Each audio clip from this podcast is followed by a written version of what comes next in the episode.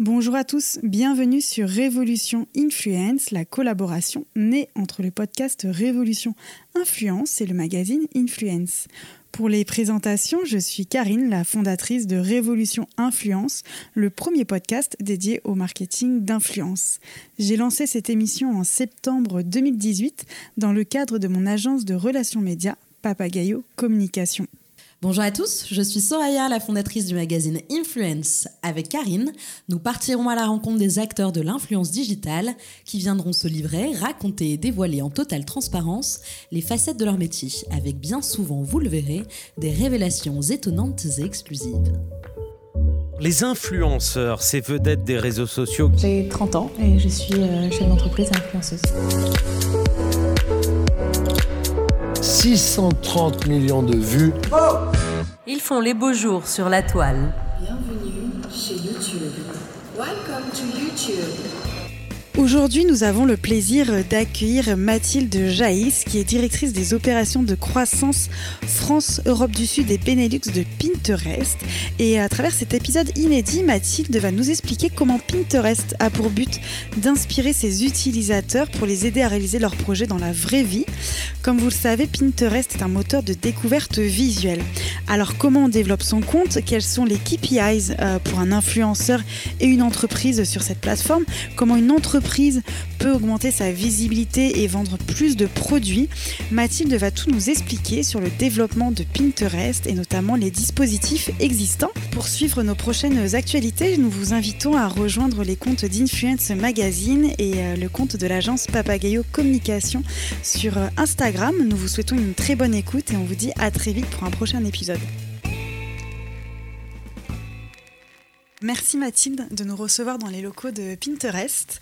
Euh, avant de débuter notre entretien, est-ce que vous pourriez expliquer aux auditeurs quelle est votre fonction au sein du, euh, réseau euh, Pinterest et, également expliquer ce qu'est Pinterest peut-être aux auditeurs qui ne connaîtraient peut-être pas? Oui, donc bonjour. Donc moi c'est Mathilde Jaïs. donc chez Pinterest, je suis à la tête de l'équipe Growth Operations pour la France, l'Europe du Sud et le Benelux. Et donc le rôle de notre équipe, euh, c'est euh, avant tout de s'occuper de la croissance organique, à la fois côté utilisateur et côté euh, créateur de contenu, puisque les créateurs de contenu sont essentiels à la plateforme Pinterest. Et pour présenter du coup Pinterest, Pinterest se définit comme un moteur de découverte visuelle. Et donc tous les mois, il y a plus de 300 millions d'utilisateurs dans le monde qui viennent sur Pinterest pour découvrir à travers l'image, à travers la vidéo et donc le visuel, de nouvelles inspirations dans des domaines aussi variés que euh, la cuisine, la déco, le voyage, la mode, la beauté ou encore euh, le do-it-yourself. Donc Pinterest, on le sait, ne se définit pas comme un réseau social comme Facebook ou Instagram. Alors du coup, tu as utilisé une expression que je ne prendrai pas le risque de répéter. Comment va-t-on définir Pinterest si on ne le définit pas comme un, réseau social?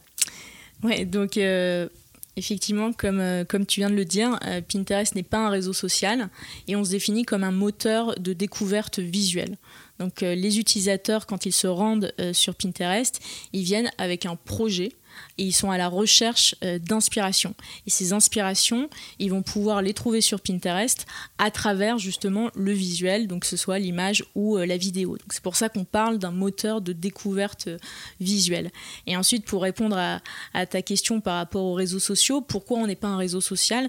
D'une part, parce que Pinterest, c'est une plateforme sur laquelle on vient d'abord pour soi, pour ses intérêts. Donc on ne vient pas sur Pinterest pour euh, aller voir ce que font ses amis ou pour euh, voir ce que font certaines célébrités. Euh, on y vient vraiment pour soi et pour s'inspirer.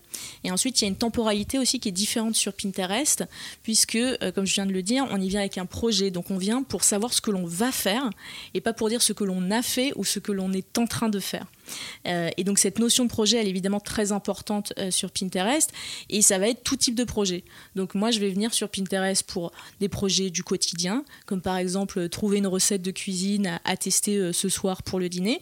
Et puis ça peut être aussi des projets plus saisonniers, trouver une idée de décotable pour Noël et bien sûr des projets de vie. Donc aller sur Pinterest, trouver des inspirations pour l'arrivée par exemple d'un bébé dans la famille. Du coup, Pinterest, c'est vraiment le, le réseau du turfu, euh, on pourrait on pourrait dire. Ça, c'est la première chose. Il y a un mot qui revient souvent euh, euh, dans ton discours, c'est le mot projet. Euh, Est-ce que euh, dans un avenir, dans un turfu lointain, par exemple, Pinterest pourrait devenir un gestionnaire de projet à la Trello, euh, un espèce de Trello très simplifié pour les gens qui veulent avoir un suivi de leur projet Euh, alors euh, ça, je peux pas me prononcer exactement euh, là-dessus. Je pense pas qu'on a vocation à devenir une plateforme comme, comme Trello, mais effectivement, beaucoup de nos utilisateurs nous disent que Pinterest, c'est une plateforme qui est extrêmement utilitaire. Ils peuvent organiser leurs différents projets très facilement, puisque lorsqu'on trouve une idée sur Pinterest, ce qu'on appelle une épingle, on va pouvoir l'enregistrer dans un tableau. Et donc ces différents tableaux, ça peut être par exemple euh, projet do it yourself euh, à faire avec euh, les enfants. Euh, ça peut être euh, recettes de cuisine à tester. Tout ça, ça va permettre à nos utilisateurs, grâce à Pinterest, d'organiser un petit peu leur vie. Et ça, c'est la mission euh, qui est au cœur, enfin la mission de Pinterest, c'est justement d'aider euh, nos utilisateurs à trouver l'inspiration pour créer la vie qui leur plaît. Et je pense que ça, c'est assez... euh, dans l'air du temps. tout à fait. Et c'est assez important, et je pense une différence assez forte de Pinterest, c'est qu'on n'est pas juste... On n'a pas juste envie que nos utilisateurs trouvent l'inspiration, on veut aussi qu'ils puissent passer à l'action. Donc à un moment donné, ils posent leur smartphone, et puis euh, cette recette de cuisine sont trouvées sur Pinterest ou euh, ces idées de voyage qu'ils ont pu euh, trouver aussi sur Pinterest, ben, ils aillent les réaliser dans la vraie vie. Et Mathilde, tu disais du coup Pinterest c'est 300 millions d'utilisateurs. Tu parles beaucoup de l'utilisation justement de ces personnes avec les projets, le fait d'organiser leur vie aussi avec Pinterest. Mais aujourd'hui, quelle est la cible de Pinterest? Quel est l'âge moyen des utilisateurs? Est-ce que c'est plus des femmes, des hommes? Est-ce que ça va être des cibles un peu plus business ou plutôt famille justement? Alors, euh, pour revenir sur, sur juste le chiffre des 300 millions euh, d'utilisateurs dans le monde, euh, je tiens à préciser que c'est un chiffre qui est en constante augmentation. Mhm. Il y a encore moins d'un an, on était 250 millions d'utilisateurs dans le monde. Là, on est à plus de 300 millions. Et le gros de cette croissance se fait à l'international.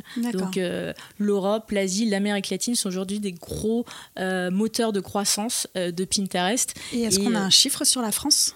Et sur la France, on a un chiffre tout à fait. Donc aujourd'hui en France, il y a plus de euh, 13 millions de visiteurs mensuels uniques euh, sur la plateforme. Et ça, ce sont des chiffres euh, de médiamétrie. Mhm. Et euh, pour répondre à ta question euh, par rapport à la répartition par genre euh, sur Pinterest, donc c'est vrai que historiquement, ça a été une plateforme qui était euh, très féminine, mais c'est quelque chose qui est en train d'évoluer. Aujourd'hui, il y a de plus en plus d'hommes qui viennent sur Pinterest, qui s'inscrivent et qui sont des utilisateurs actifs. Donc aujourd'hui, on compte près de 30% de nos utilisateurs qui sont des hommes. Donc on n'est pas encore à parité, mais euh, c'est clairement euh, un, un rééquil- un rééquilibrage euh, qu'on observe sur, sur la plateforme.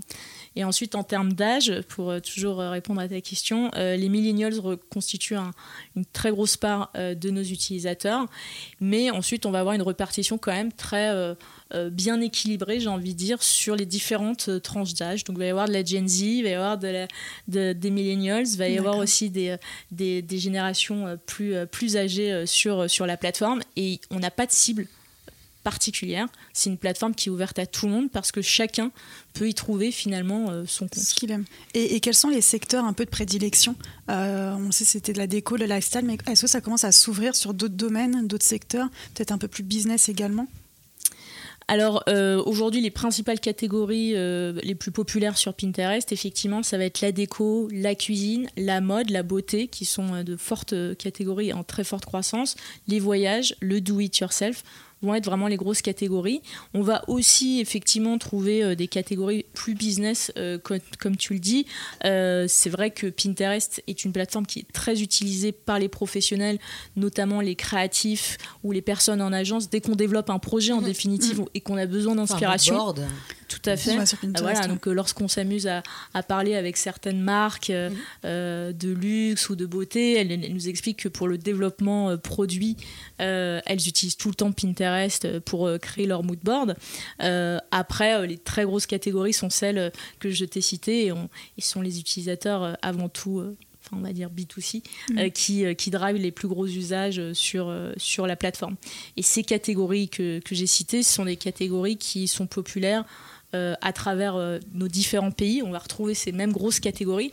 Ce qui est intéressant, c'est de voir que ça va pas forcément être les mêmes, euh, le même contenu qui va être consommé selon les pays. Donc, Pour Mhm. prendre un exemple, en, en Allemagne, par exemple, l'avo- l'avocat, c'est le légume préféré Mhm. des, des utilisateurs allemands, alors que la courgette en France, visiblement, et tout Fonctionne à bien. fait, c'est le légume le plus recherché Sur la plateforme. C'est énorme. La courgette. Je, n- Voilà. je n'aurais pas cru euh, à ça. Ah ben j'aurais pas parié là-dessus non plus. J'a- J'adore ça, mais bon, dit, c'est pas non plus le truc le plus glamour de la planète en cuisine. Et, et tout à l'heure, euh, tu as dit quelque chose moi, qui m'a interpellée. Tu as dit aujourd'hui, euh, nos utilisateurs ne vont pas forcément consommer des, euh, de la célébrité, entre guillemets, vont pas forcément suivre des célébrités. Et on remarque que Pinterest, euh, en fait, beaucoup de gens vont suivre des marques, justement, parce que c'est des marques qui vont les inspirer. Comment ça, vous l'identifiez et qu'est-ce que vous en concluez, vous aussi, par rapport à ça? Que les marques, en fait, sont très suivies sur Pinterest.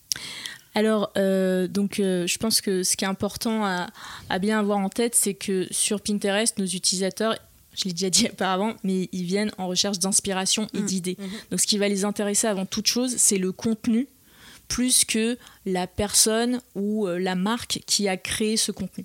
Vous êtes sur votre euh, flux d'actualité, vous voyez des vidéos, des images, et euh, va va y avoir quelque chose qui va attirer l'attention. C'est avant tout le contenu et pas la personne qui a forcément créé ce contenu.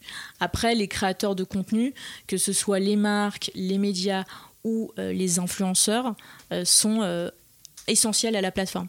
75% du contenu sur Pinterest, c'est du contenu professionnel, c'est-à-dire du contenu qui vient de ces marques, de ces médias et de ces créateurs de contenu individuels, qu'on les appelle Mm. blogueurs, influenceurs ou euh, créateurs de contenu.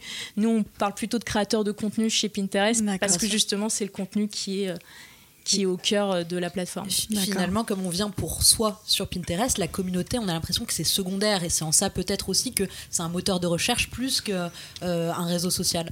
Euh, c'est intéressant d'avoir une communauté, mais on vient pas pour ça euh, sur, euh, sur, euh, euh, sur Pinterest. Euh, à titre de comparaison, c'est vrai qu'on aime bien avoir des likes, même s'ils ont disparu. On aime bien avoir une jolie communauté sur Instagram. Euh, sur Pinterest, on recherche vraiment plus la réalisation euh, de nos projets, voire même de soi.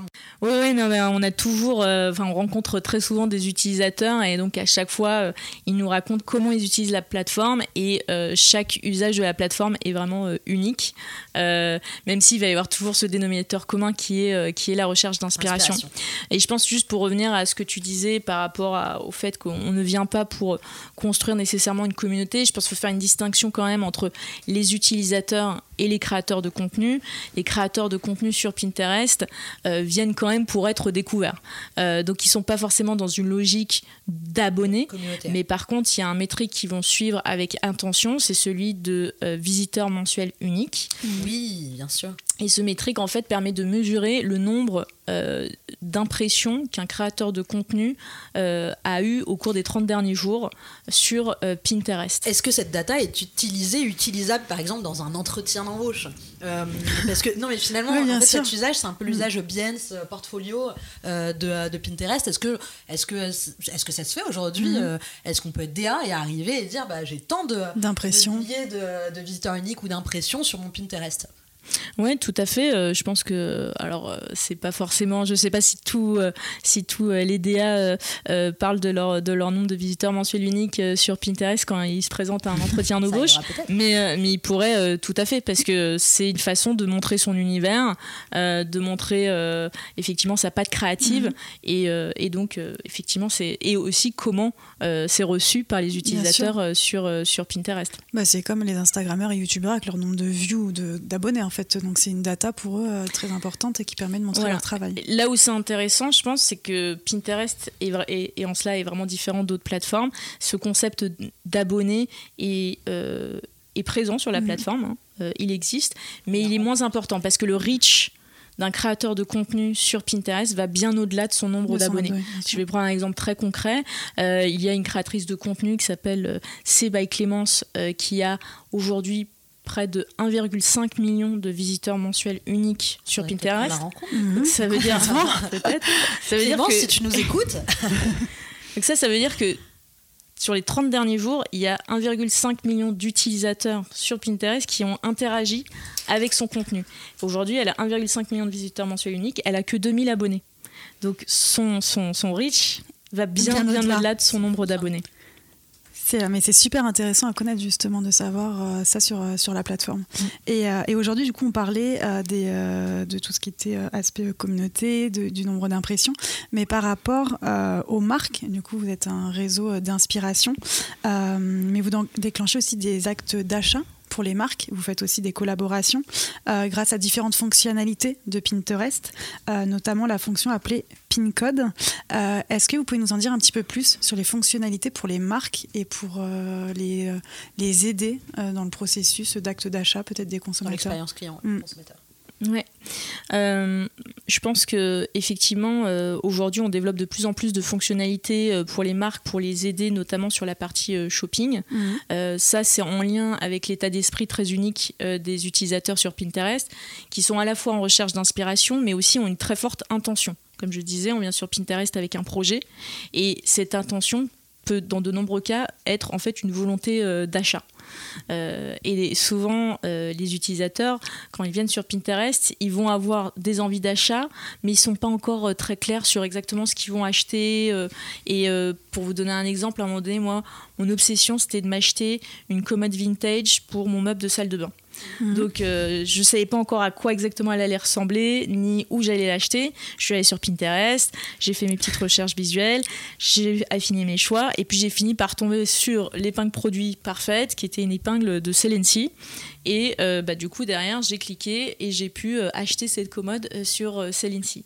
Donc là, typiquement, ce que je, j'ai fait l'expérience parfaite du shopping sur Pinterest, qui est une expérience de shopping que je dirais raisonnée. C'est-à-dire qu'on n'est pas sur du shopping impulsif. Je savais ce que je voulais, je savais pas encore ce que c'était exactement, et j'ai pu le trouver grâce à Pinterest. Donc nous, notre objectif chez Pinterest, c'est effectivement de- d'aider le plus d'utilisateurs possible à passer de l'inspiration à l'action.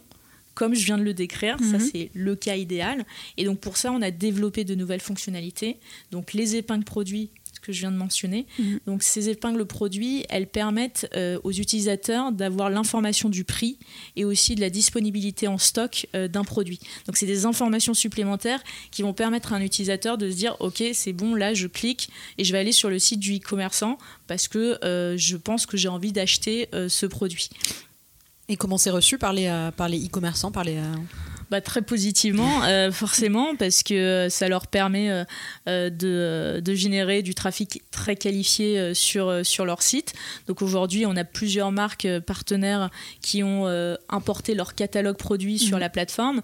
En l'occurrence, il y a Mano Mano, Leroy Merlin, Maison du Monde, qui ont créé des centaines de milliers d'épingles produits qui aujourd'hui leur génèrent un nombre très conséquent de, de clics très qualifiés vers, vers leur plateforme.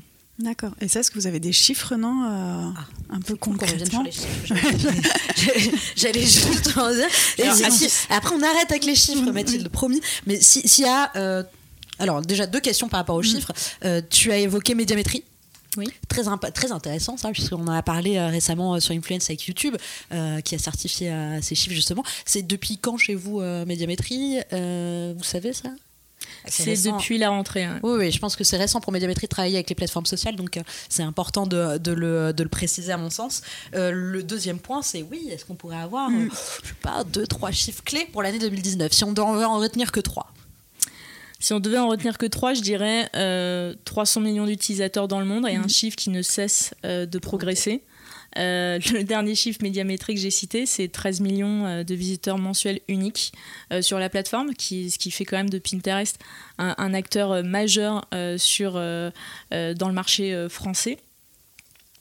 Et puis, euh, je citerai un chiffre là pour le coup qui est plus anecdotique, mais je pense euh, pour vraiment mettre en avant l'une des spécificités euh, de Pinterest.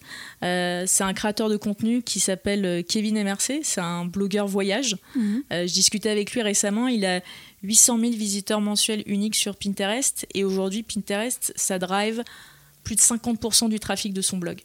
Pinterest a vraiment une proposition de valeur totalement unique, je pense, pour les créateurs de contenu, car entre guillemets, on offre du trafic euh, organique euh, et, euh, et, on génère du trafic vers les sites des marques, vers les blogs ou vers les comptes sociaux des créateurs de contenu.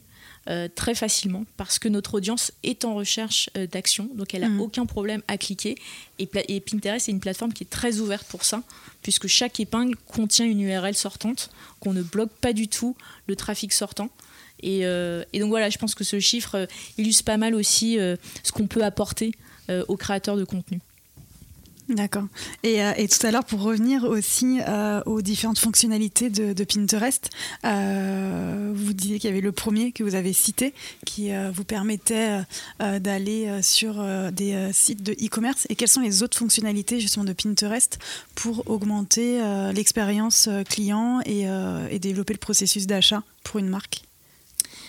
Euh, alors pour développer le processus d'achat euh, pour une marque, je pense que j'ai cité les principales mhm. fonctionnalités. Donc ce sont les épingles produits mhm. qui est euh, la fonctionnalité catalogue qui sont liés en fait. Hein. Pour créer une épingle produit, une marque a besoin d'importer son catalogue produit mhm. sur Pinterest. Elle peut le faire à travers la fonctionnalité euh, catalogue. Et donc euh, ces épingles produits euh, sont amenées à être de plus en plus visibles sur la plateforme. Maintenant, là où on fait vraiment très attention chez Pinterest, c'est on veut qu'elles s'insèrent dans un parcours utilisateur et ce de façon naturelle. Donc demain, quand vous allez aller sur Pinterest et vous allez arriver sur votre flux d'actualité, vous n'allez pas soudain vous retrouver avec des photos euh, euh, de produits euh, sur un fond gris clair. Ça, c'est sûr que hmm. non. En revanche, si vous commencez à faire des recherches sur une nouvelle paire de sneakers que vous avez envie de vous acheter et que vous repérez une photo et là vous la trouvez sympa, vous faites un, vous vous zoomez sur l'image, vous faites peut-être même une recherche visuelle sur cette image. Là en dessous, on va commencer à vous proposer des épingles produits parce qu'on a détecté que là, vous aviez peut-être switché et que vous aviez trouvé ce que vous vouliez et il fallait juste vous aider maintenant à passer à l'acte d'achat. Donc c'est vraiment ce parcours euh, un petit peu plus, euh, on va dire, euh, nuancé, mais qui suit finalement le parcours d'un utilisateur sur lequel on va, on va le plus travailler. Mhm. Et ensuite, tu as évoqué les pin codes. donc là, c'est quelque chose, je pense, qui est un petit peu différent. On, est, mhm. on est moins sur le shopping. C'est un outil qui est très efficace pour les marques pour pouvoir euh, créer en fait des dispositifs qui allient l'offline et l'online. Peut-être qu'on peut repréciser ce qu'est un PIN code. On, l'a déjà euh, évoqué euh, tout à l'heure, mais je pense que ça serait bien de refaire un petit point sur cette fonctionnalité. Oui, alors les pin codes, euh, c'est en fait une, extension physique d'une certaine manière euh, de Pinterest. Euh, en fait, dans l'application Pinterest, au niveau de la barre de recherche, vous allez pouvoir trouver une petite icône photo. si vous cliquez dessus, ça va ouvrir justement l'appareil photo dans l'application Pinterest et vous allez pouvoir scanner un pin code qui va derrière vous rediriger vers un tableau spécifique dans Pinterest ou une vidéo ou n'importe quel type de contenu existant sur Pinterest. Donc en fait, ça permet à une marque ou euh, un créateur de contenu en général de créer un, pont finalement entre le offline et le online. Euh, pour vous donner un exemple très récent, euh, Conforama a créé des pin codes qu'ils ont insérés dans leur dernier catalogue qui a été distribué à plus de 15 millions de personnes en France. Et donc ça permet en fait justement aux personnes qui ont reçu le catalogue de Conforama de prolonger l'expérience du catalogue et d'aller se rendre sur les tableaux de Pinterest de Conforama et de vivre une expérience digitale en plus de l'expérience physique hmm. du euh, catalogue. En fait, oui, c'est une expérience, on va dire, figitale. Pendant un moment, c'était un mot qu'on utilisait beaucoup, de passer du physique au numérique. et, euh, euh, c'est très utilisé, notamment par Lego, qui faisait cette expérience aussi avec, avec des catalogues. Aujourd'hui, Mathilde, tu nous parlais du coup des marques, et notamment de Conforama. Combien de marques sont affiliées à Pinterest ou sont sur Pinterest? Est-ce que c'est une métrique que vous pouvez avoir? Alors aujourd'hui, j'ai pas de chiffres précis à te donner, mais euh, bon, c'est des, euh, des, milliers et des milliers de marques mm. aujourd'hui qui sont euh, qui sont présentes sur Pinterest et qui ont bien compris l'intérêt de la plateforme. D'une part, pour toucher une audience qui est en recherche d'inspiration. Et là où c'est intéressant pour une marque, c'est de finalement, elles, elles, sont pas dans du, on n'est pas sur quelque chose de disruptif. Mm. Quand un utilisateur vient sur Pinterest, il veut en fait voir du contenu inspirant et les marques ont euh, des tonnes de contenu inspirant. Donc moi, si je recherche euh, un canapé, par exemple, euh, et que je vais voir un canapé qui je trouve joli et s'il vient de chez Maison du Monde, par exemple, bah, je vais être très intéressée pour, pour zoomer sur ce, sur cette, sur ce, sur ce canapé parce qu'il rentre en fait finalement dans mes recherches. Et donc, ce n'est pas, pas du tout du contenu qui est disruptif. donc, les marques ont bien compris cet intérêt-là de toucher une audience qui est quand même très importante, mhm. très qualifiée, et derrière, qui peut très facilement se rendre sur leur site e-commerce. Donc toujours cette logique de trafic, euh, de, trafic qualifié sortant, mm. qui est quand même assez euh, généreux sur Pinterest par rapport Bien sûr, aux autres plateformes. Alors du mm. coup, on, a, évoqué, euh, on les a évoqués de façon totalement disparate dans, dans, notre conversation, mm. mais peut-être qu'on pourrait juste rappeler les KPI qu'il faudrait suivre lors d'une campagne. Euh, oui, euh, très bonne question. Alors, euh, je pense que bon, bah, déjà, comme sur la plupart des plateformes, le premier KPI qu'on va suivre, c'est sont les impressions. Mm. Donc ça, on va pouvoir voir sur son analytics sur Pinterest le nombre d'impressions qu'une épingle a, a, récolté. Et puis après, par contre, sur la partie plus engagement, comme on n'est pas une plateforme sociale, l'engagement se mesure pas en nombre de likes ou de partages. On va avoir d'autres métriques. Donc le premier métrique d'engagement, je dirais que c'est ce qu'on appelle le close-up, c'est-à-dire lorsqu'on va euh, euh, faire un zoom en fait sur une épingle pour la voir en plein écran. Euh, c'est déjà une bonne, démonstration d'un engagement et d'une démonstration d'intérêt de l'utilisateur. Et puis ensuite, on va avoir l'enregistrement de l'épingle dans un tableau. Lorsqu'on enregistre une épingle dans un tableau, c'est quand même hyper engageant. Euh, et donc euh, c'est ce qu'on appelle euh, les ripins. Et les marques mhm. vont beaucoup regarder quelles sont leurs épingles qui ont été les plus réépinglées. et idem d'ailleurs les créateurs de contenu, que ce soit des influenceurs ou des blogueurs. Et puis enfin, on va aussi avoir les commentaires et une fonctionnalité euh, que j'adore et que, dont on ne parle pas assez, mais qui s'appelle le Try. le Try, c'est génial. Euh, donc en fait, sur une épingle, vous, pouvez voir, vous pourrez voir une petite icône photo. Euh, en fait, les utilisateurs ont la possibilité d'ajouter des photos pour montrer comment ils ont mis en pratique une épingle qu'ils ont pu voir. Donc je prends un exemple très concret. Mhm. une vidéo d'une recette de cuisine par exemple euh, de démotivateur food, euh, bah, vous allez voir que sur Pinterest, il y a des dizaines, voire des centaines euh, de personnes qui vont s'amuser à tester cette recette dans la vraie vie, donc c'est bien notre mhm. mission. Et derrière, ils vont s'amuser à poster une photo de la réalisation de, cette même recette sur Pinterest. ça, c'est assez unique à, Pinterest et ça montre à quel point nos utilisateurs sont engagés et euh, comment aussi euh, Pinterest non seulement les inspire mais les aide à, passer à l'action, comme on le disait tout à l'heure. Euh, c'est marrant parce que même dans les KPI, finalement, vous vous différencez vraiment des autres plateformes. mais attends, j'oublie, des moteurs de recherche. Et je, voudrais juste terminer sur les KPIs pour mhm. dire que bien sûr, on va aussi bien sûr regarder tout ce qui est clic et tout ce qui est conversion. Donc ça, ce sont des informations que l'on peut avoir euh, via, euh, via l'analytics. Mhm. Et pour ça, il faut bien sûr avoir un compte euh, professionnel. D'accord. Et, et, justement, aujourd'hui, si, si, demain, je décide de me mettre sur Pinterest, si je suis une marque, quels, quels sont les, les, bons conseils à, à donner? Quels sont les, pour, pour réussir et pour se démarquer un petit peu? Ouais. Euh, alors, bah, déjà, premièrement, il faut se créer un compte euh, business ou un mhm. compte professionnel.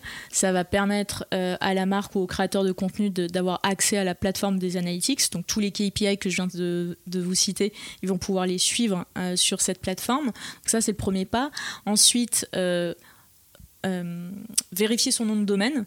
Mhm. Donc ça, ça va permettre en fait à, une marque de savoir exactement euh, combien euh, d'utilisateurs euh, sauvent du contenu de cette marque sur Pinterest mhm. et, et, donc derrière de pouvoir mesurer le nombre de visiteurs mensuels uniques que vous avez sur, sur Pinterest. Après, en termes de bonnes pratiques créatives, bon, bah, Pinterest, c'est une c'est avant tout une application mobile.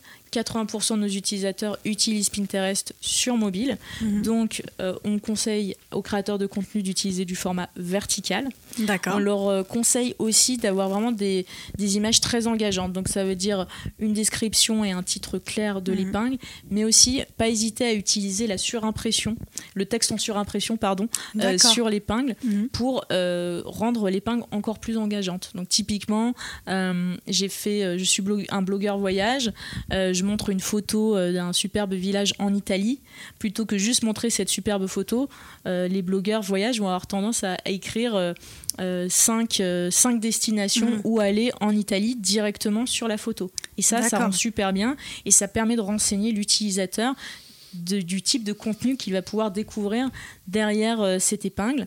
Un autre conseil aussi, c'est bien sûr si euh, vous avez un site, Mhm. que ce soit un blog, un site e-commerce, etc., d'avoir une stratégie très délibérée sur votre site pour mettre en avant euh, les outils Pinterest. Donc on parle de stratégie de domaine, ça veut dire quoi? Ça veut dire euh, intégrer le bouton Pinterest sur euh, le site pour permettre aux visiteurs de votre site de sauver directement depuis votre site vos images ou mhm. vos vidéos et de les importer sur Pinterest. Et puis bien sûr, si vous avez un site marchand, insérer le tag Pinterest sur mhm. votre plateforme. Euh, ça vous permettra de mesurer vos conversions et aussi même euh, de faire du retargeting très facilement sur Pinterest. Et puis euh, importer aussi votre catalogue produit pour demain pouvoir créer des épingles produits sur, sur la plateforme. Donc tout ce que je viens de dire, de toute façon, mhm. vous pourrez tout retrouver sur le site business de Pinterest mhm. où toutes ces best practices sont, sont décrites et Et euh, la vidéo qui existe sur Pinterest, est-ce que c'est un format qui fonctionne bien, peut-être mieux que la photo? Est-ce que euh, alors euh, la vidéo, effectivement, c'est un format qui se développe de plus en plus euh, sur, euh, sur Pinterest. On a, on a pu d'ailleurs voir dernièrement que les recherches de vidéos inspirantes sur Pinterest avaient augmenté de plus de 30% sur, sur la plateforme. Aujourd'hui, ce format, c'est normal, finalement, il se développe de plus en plus parce que les utilisateurs sont de plus en plus en demande de ce type de contenu mmh. et les créateurs aussi produisent de plus en plus de vidéos. maintenant, on est toujours dans une logique visuel. Mhm. Donc il y aura euh, toujours des images sur Pinterest et il y aura de plus en plus de vidéos et effectivement euh, ce format va être amené à se développer mais on ne va pas devenir une plateforme 100% euh, vidéo. Mathilde, l'influence est aujourd'hui incontournable, presque indispensable dans les stratégies marketing des marques. Sur Pinterest, à quoi ressemble l'influence? Qui sont les influenceurs de Pinterest? Et est-ce que tu as des success stories un petit peu à nous raconter sur certains influenceurs issus de Pinterest? Oui, euh, alors à quoi ressemble l'influence sur Pinterest euh, Donc déjà, pour commencer, sur Pinterest, on va parler plutôt de créateurs de contenu plutôt que d'influenceurs parce que c'est avant tout le contenu qui prime euh, mm. sur Pinterest. Nos utilisateurs recherchent du contenu avant toute chose et avant une personne. on va pas spontanément rechercher des influenceurs dans la barre de recherche de, de Pinterest, mais par contre, on va découvrir tout le temps des contenus super inspirants qui ont été créés par des créateurs euh, de contenu. Et euh, il y en a vraiment des milliers aujourd'hui euh, sur, sur Pinterest. Ils savent quel type de contenu résonne avec nos utilisateurs et souvent ils sont experts d'un sujet. Donc on a mhm. beaucoup d'experts food, d'experts DIY, d'experts d'experts beauté. Mhm. Donc bah, tout à l'heure j'ai cité qui est un, qui est un blogueur voyage. j'ai cité aussi Séva Clémence qui mhm. est, une, est une créatrice DIY. on en a évidemment plein d'autres. Euh, j'aimerais aussi citer euh, euh, les Tribulations de, Marie.